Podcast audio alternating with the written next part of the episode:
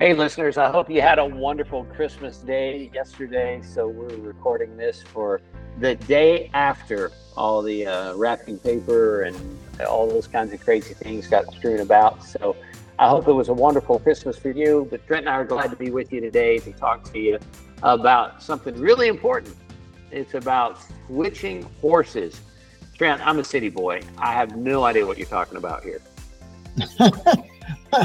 yeah, the idea you can't ride two horses, your butt will only fit on one saddle.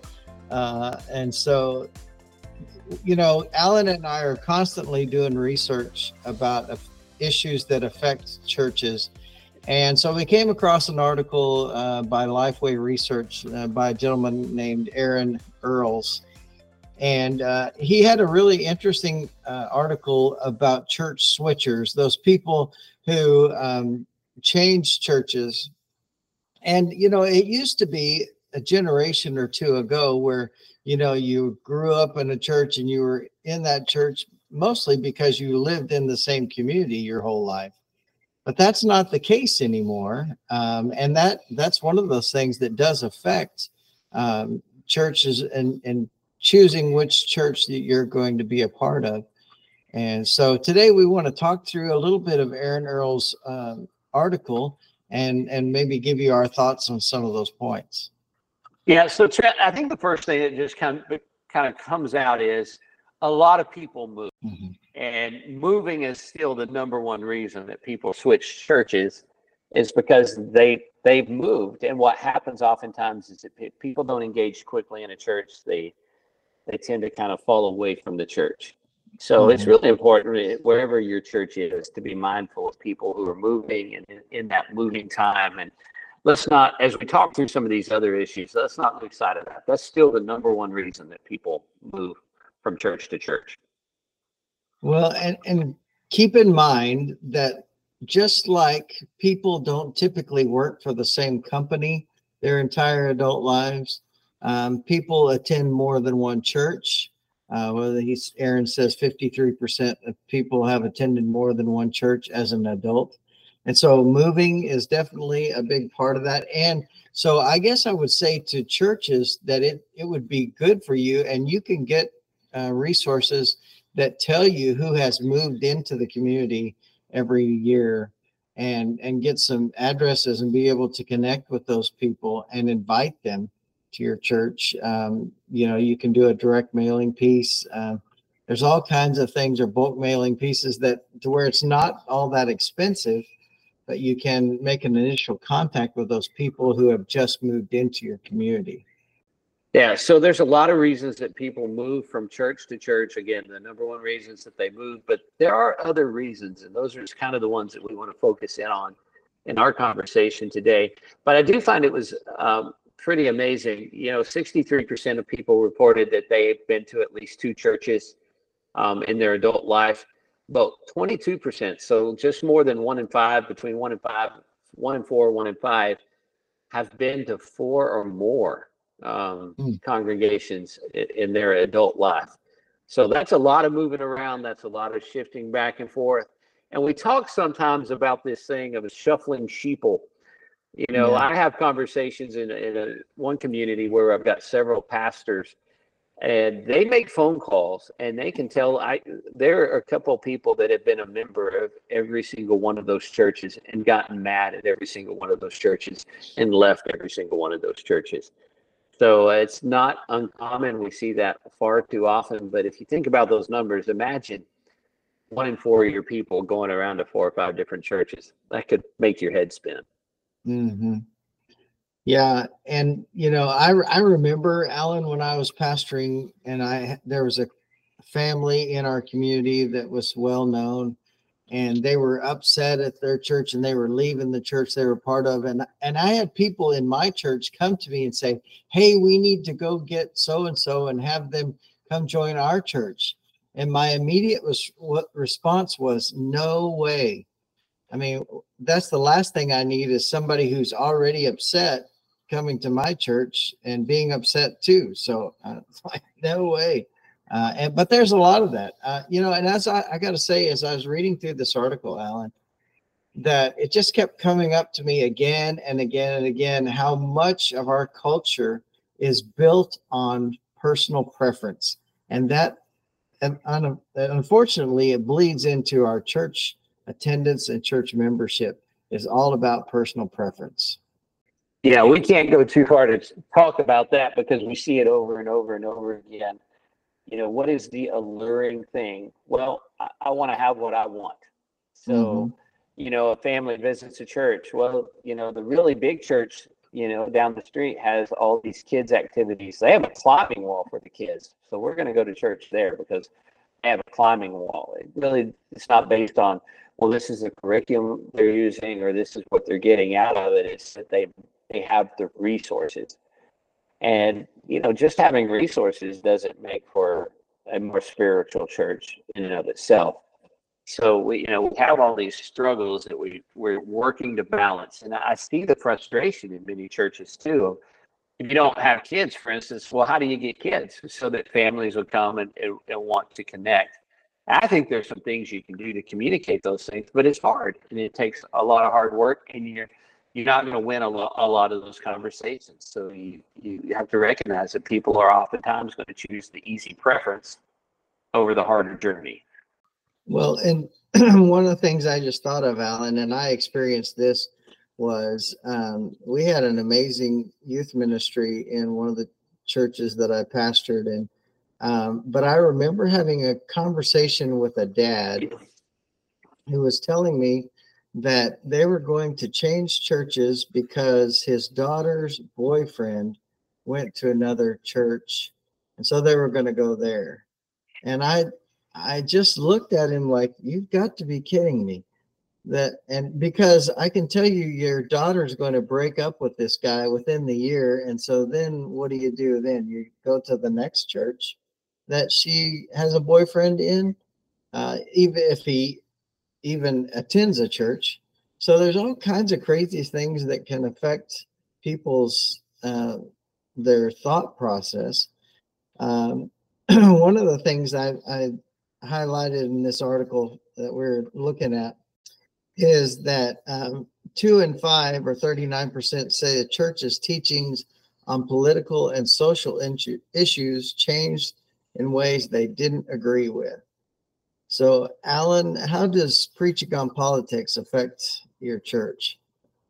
Yeah, I, I think most people don't want to hear us get get political um, in our preaching. Now, that's not universally true. I think some churches thrive on on preaching politics in the pulpit, but that's really not our calling. That's not our that's not our lane.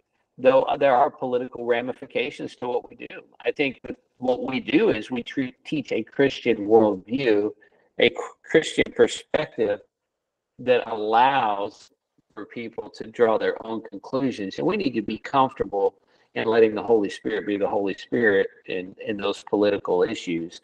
Um, so, you know, we can teach and preach what we're going to teach, but let's also be honest. There are people who are flirting with with a, a worldview it, that is at odds with Scripture and some of them want to go find a church that will sugarcoat the gospel so they can water down their worldview. And sometimes you have to just let those people go. So it's probably a combination of, of both sides of that argument. You know, a little bit of maybe the church is getting too politically motivated and not enough biblically motivated. But then I think mm-hmm. there's some people who don't have enough biblical motivation to overcome their worldview. So maybe it's a little bit of give and take on both sides of that for people. Right. And, you know, I want to warn you against, you know, coming out and preaching for a candidate uh, because you, you can't win on that deal. And just as Alan said, our job is not to promote a candidate, but to promote truth of what scripture says in that biblical worldview. Uh, and so, man, I, I know, and there's going to be people in your church that say, How come you're not saying we should vote for so and so? Well, you know, that that person is not as great as you probably think he is. Um, you have flawed people, and there's some people that I would love to say, Man, I wish they would run for state office or federal office or the president, even. but then, man, I also I wouldn't wish the the crud that they have to go through to get that office. I wouldn't wish that on anyone. So uh, I, I think it's a mistake to to preach for a candidate over another candidate. Yeah, you can get into a lot of issues, it's just a it's just a wormhole that's not worth going down. In my mind, I don't think that's where our priority is supposed to be. But, you know, I was drawn to that part where it talks about you know one in four of the church switchers, more than that, you know, said that something changed about the church they didn't like, or that it was not um, fulfilling or meeting their needs. That preference idea or they became disenchanted with the pastor. One in 4 mm-hmm. somehow became disenchanted with their pastor or disenchanted with the church somehow. And later they used the term hypocrisy to describe that, that, that people feel, um, you know, there's a lot of hypocrisy in that. So there was a time when I was early in ministry that if I told people I was a pastor, there was this reverence for, for what I did. Um, if I tell people I'm a pastor now, I almost don't know how they're going to look at me or, or how they're going to accept it um, because uh, not everyone has a warm, fuzzy feeling for pastors because a lot of pastors make the news for a lot of bad stuff, you know. So, you know, how do we how do we deal with that? Well, you know that's why we do this podcast and spend so much time encouraging pastors to um, to grow, just like we did in our last episode, and talk about how a pastor can gift his church. And we've mentioned several things like growing in your communication ability, but also growing in in theology and and growing in the depth of your theology. Uh, because we've seen guys who either couldn't preach their way out of a wet paper bag or they were constantly changing and, and weren't consistent because they weren't based on the word of God. Uh, those, you know, those are important things that that pastors need to grow in, and it's understandable sometimes when people in these churches are like, eh, "That ain't right." You know, if somebody's not preaching the truth of God's word and just preaching on social issues, man, I'd be out of there in a hurry too. Yeah, so you can kind of run into that. There's a lot of reasons that people can become disenchanted with the pastor. You know, when a church loses a pastor for, let's say, moral failure, um, that church is going to lose a lot of people. I mean, there's just no two ways around it. They feel like they've been lied to, um, that someone was uh, preaching a lie, living a lie, and so they become disenchanted. And so the, those people, many of them go. And those are one of those situations too where you almost don't blame them, right? I mean, you know, things have been going on. It could be because of false teaching. It could be style of preaching. People people just don't respond to a change in preaching styles sometimes, and that can be hard for a church to deal with. So there's a lot of those things that kind of roll into to um, some of those things. So there's there's a lot. Now, Trent, we're we're still sadly have pastors blaming COVID for losing people. Mm-hmm. Um, but but churches really did. They, said 13% of people um, switched congregations uh, during COVID. Uh, you know, so that 13%, they're not coming back. And there's probably another 10, 10% who just gave up on church during COVID because they didn't have to go and they fell in love with the, the Sunday morning brunch that they, they had or whatever. You know, so those folks aren't coming back. I think it's time to move on and recognize that we can talk about COVID and its impact, um, but there's no one coming back from COVID anymore. No, I agree. You know, I was with a group of people just last week, and they were talking about how you know COVID. These people left COVID, and and and I just turned to them and I said, "When is it that we can stop blaming things on COVID. Uh, you know, if they didn't get sick and are homebound and, or died, then there's COVID is not the reason. There's got to be something else. Um, and so there's, you know, COVID became the opportunity.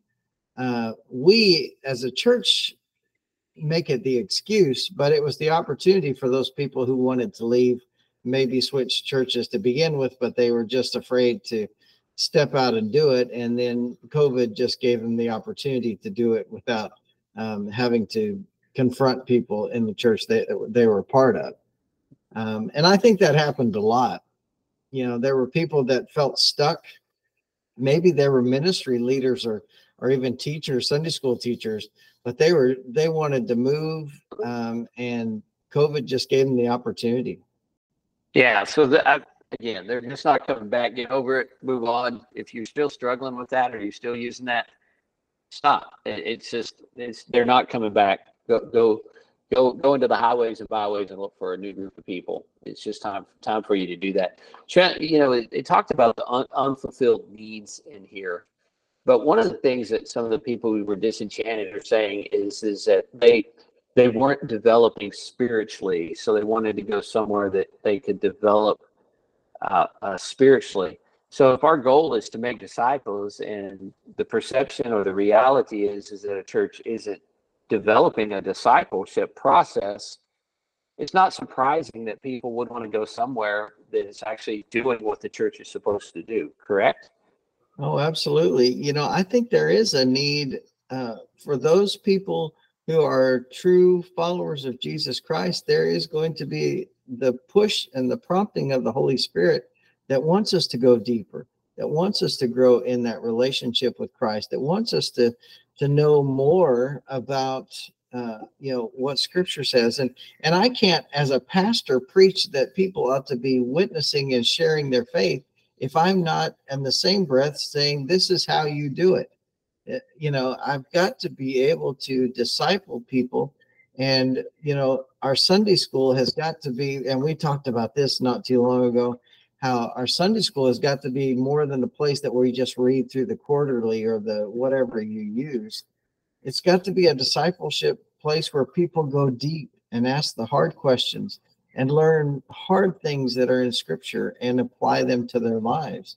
So uh, it's kind of a both and, you know, it's some people don't want to go deep uh, but then sometimes churches and and their leadership don't want and don't want to put the effort in to help people go deep.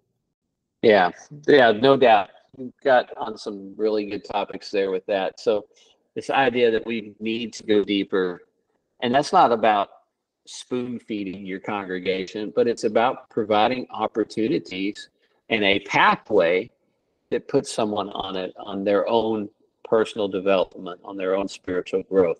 It's not about creating a program, but a pathway. And I think that's a more healthy way for us to think about the discipleship process is this pathway over program. But you know, Trent, pastoral problems, we come back to that one because that was a big deal. I think it's interesting that it says that, you know, um, of the 27% that said pastoral problems led them to go elsewhere, uh, 36% said the pastor is hypocritical 33% said the pastor was not a good fit um, or, or not a good preacher. About a third said that he seemed judgmental of others or insincere. And then a quarter of them said that there was a uh, an ethical or moral failure involved. And then, mm. of course, a lack of purpose and vision also um, was up there as well. That's a lot of reasons. There's a lot to unpack there is it possible that in these cases, um, that what is a church member supposed to do when they feel like their pastor isn't leading well or, or leading in the right direction? What are they supposed to do? Well, yeah, and especially if they don't feel like that they have any voice uh, in the congregation, or if they the pastor's not willing to hear them.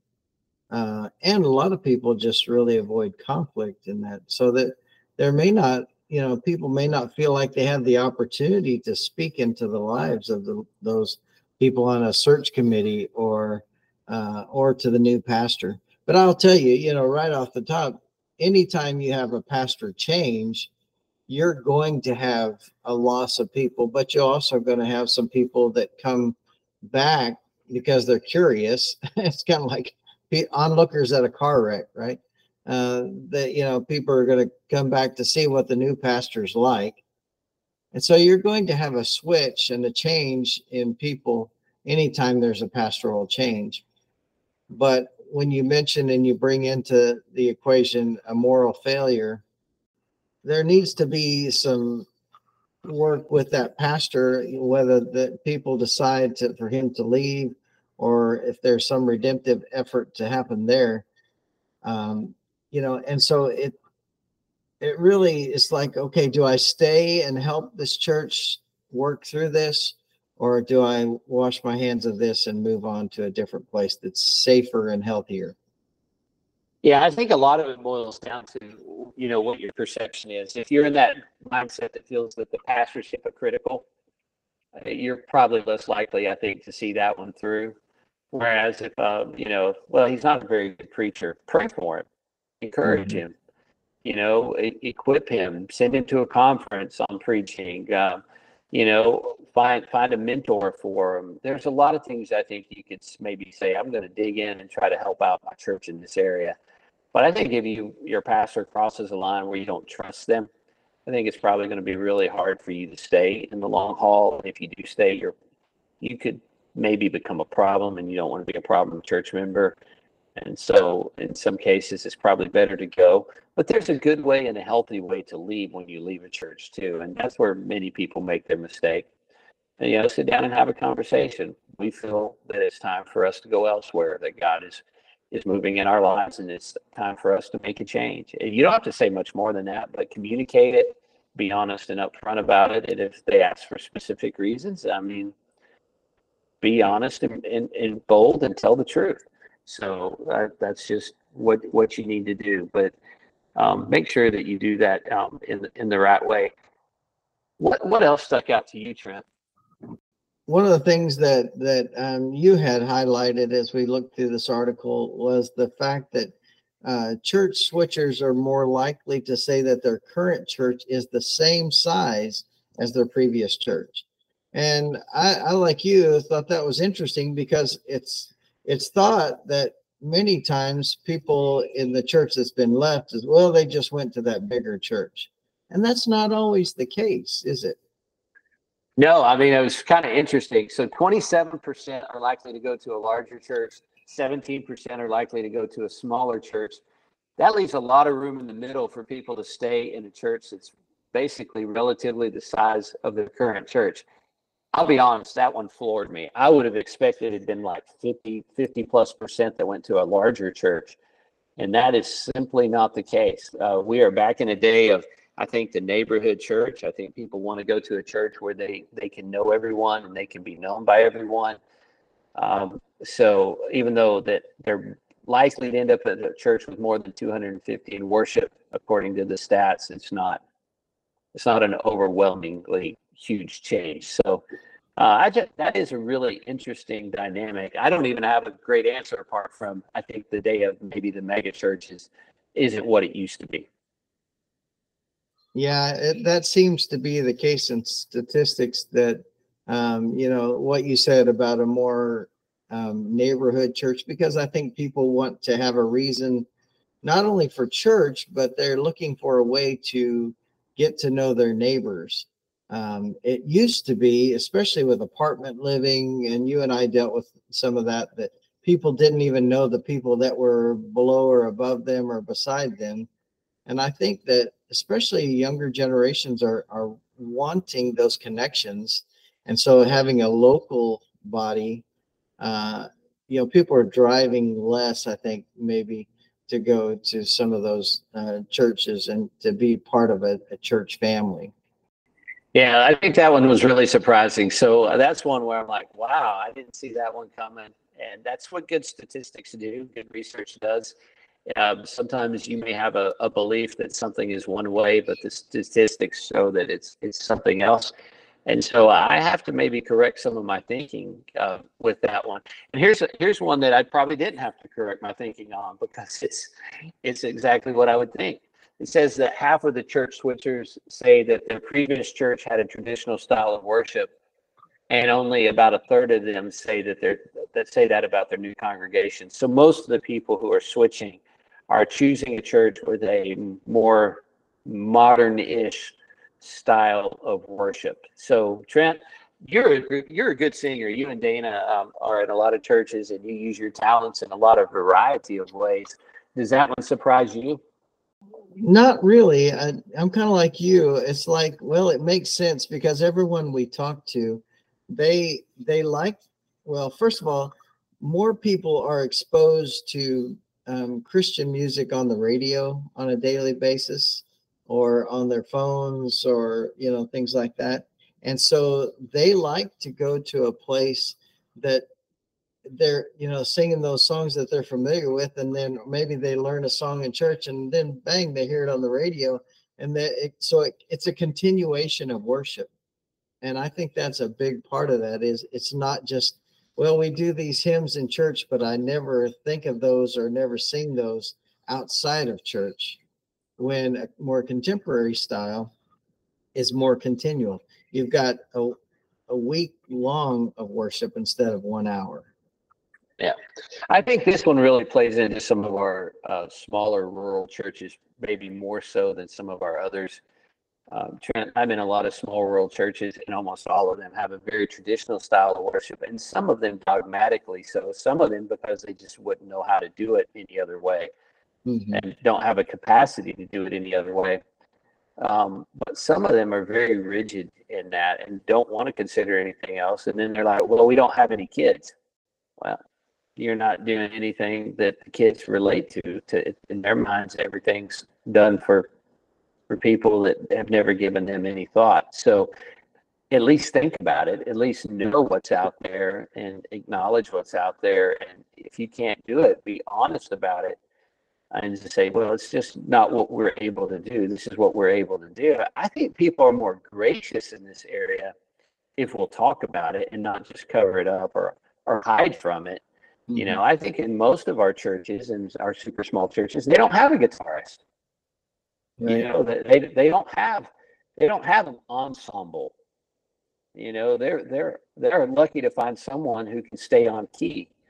You know, they've got a bunch yeah. of me me's out there that that aren't necessarily musically gifted. So I I think that this is something that uh, especially our rural churches, I think you should hear this and, and at least acknowledge that there's a truth that the day has come where you know worship songs are like you said trent are more familiar from the radio and that people who didn't grow up with with traditional worship and that's a lot of people now. Um, they don't they don't know the hymns and they're not thinking about the hymns and they're not singing the hymns even though there's a richness to them. We can all acknowledge that. Um, but you need to recognize the power too of modern worship. So it's a it's a both and in there. At least yeah. know why you do what you do. Right. Well, and you know, I've been encouraged, Alan, that uh, as I'm in a lot of tiny churches, that they're making the effort to include um, some modern worship songs, and it's so possible because of technology um, to um, show a video uh, from YouTube of a worship song, you know, and you don't have to have the instrumentalist uh, to lead that.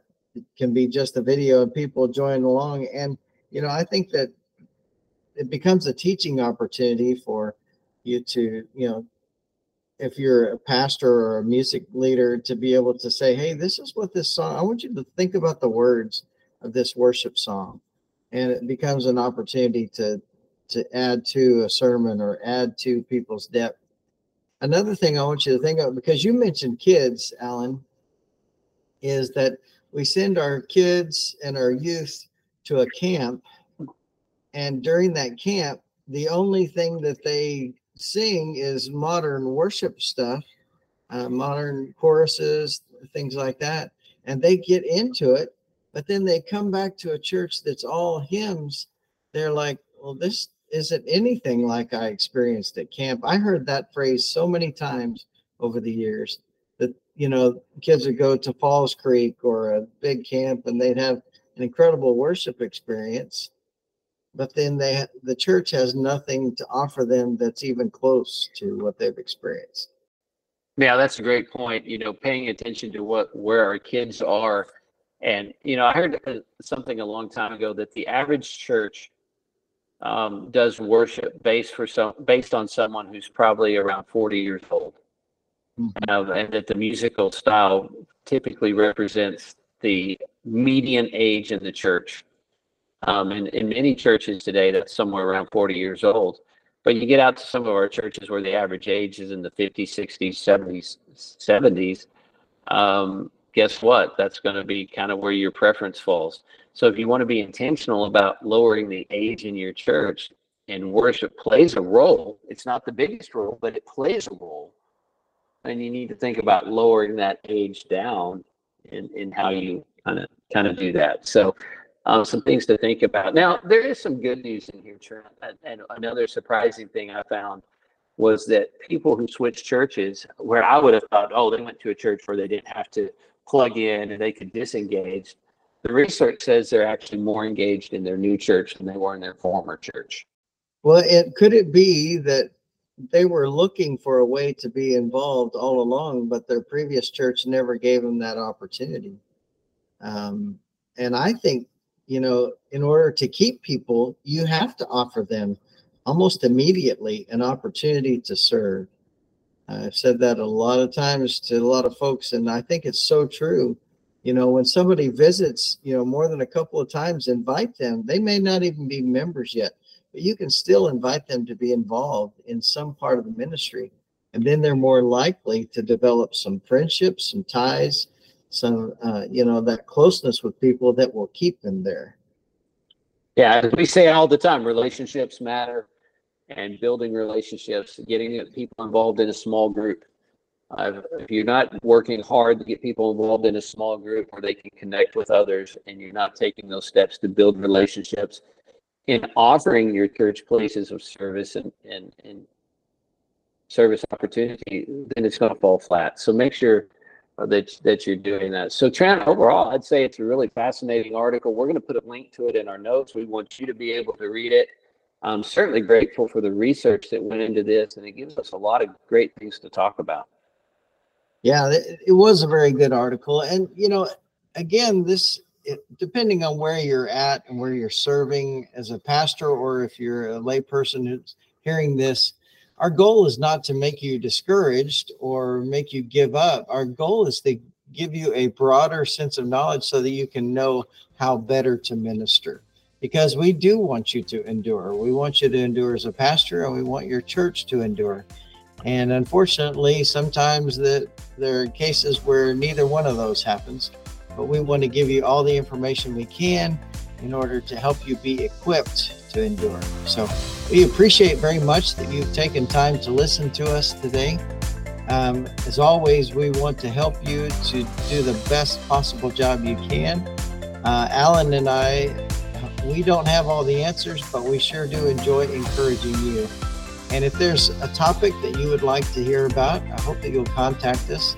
We also hope that you'll share this and, and give us a positive feedback uh, in places where you download podcasts. So thank you again for listening today. God bless you, and we'll look forward to talking to you in the new year.